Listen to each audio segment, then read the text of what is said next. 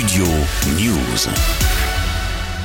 Je pense qu'une réforme des retraites est nécessaire. Sur le fondement de l'article 49, alinéa 3 de la Constitution, j'engage la responsabilité de mon gouvernement. Depuis cette annonce d'Elisabeth Borne et le recours à l'article 49.3 sur la réforme des retraites, c'est le chaos à l'Assemblée ou dans la rue. Cette semaine est celle de tous les dangers pour le gouvernement. En sursis, les députés examinent lundi les deux motions de censure déposées par le Rassemblement national et le groupe indépendantiste Lyot, signé par la NUPES. Le groupe euh, Lyot va déposer une motion de censure avec 91 signataires de cinq groupes politiques d'opposition.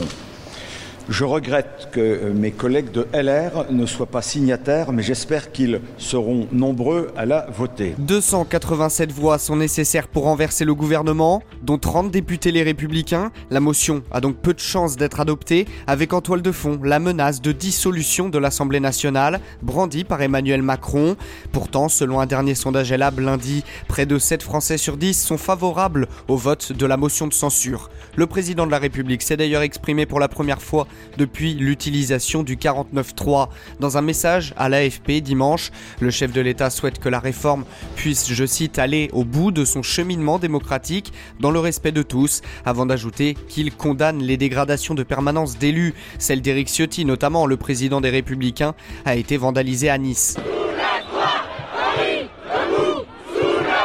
Tandis que dans les rues, les manifestants ne décolèrent pas et les actions se sont multipliées ce week-end un peu partout en France, entre blocages, opérations coup de poing, dégradation ou encore affrontements avec les forces de l'ordre.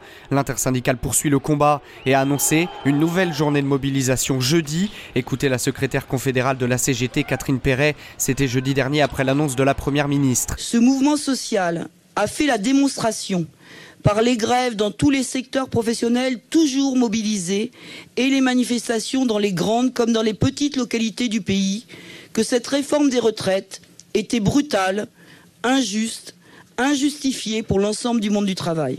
C'est ce mouvement social exemplaire qui démontre que le président de la République et son gouvernement sont en échec devant l'Assemblée nationale. Au lieu de retirer leur projet, ils décident de passer en force en ayant recours au 49.3.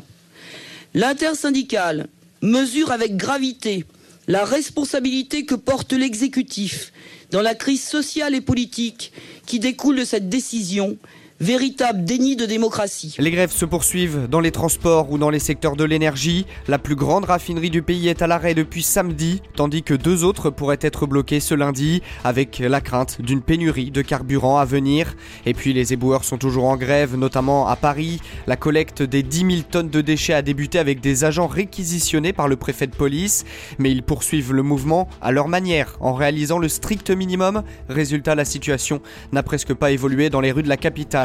J'ajoute que dans ce contexte, 540 000 lycéens débutent ce lundi les épreuves du baccalauréat sur fond de menaces de grève des surveillants. Mais le ministère de l'Éducation nationale assure que des surveillants supplémentaires seront mobilisés pour permettre, je cite, le bon déroulement des épreuves. Studio News.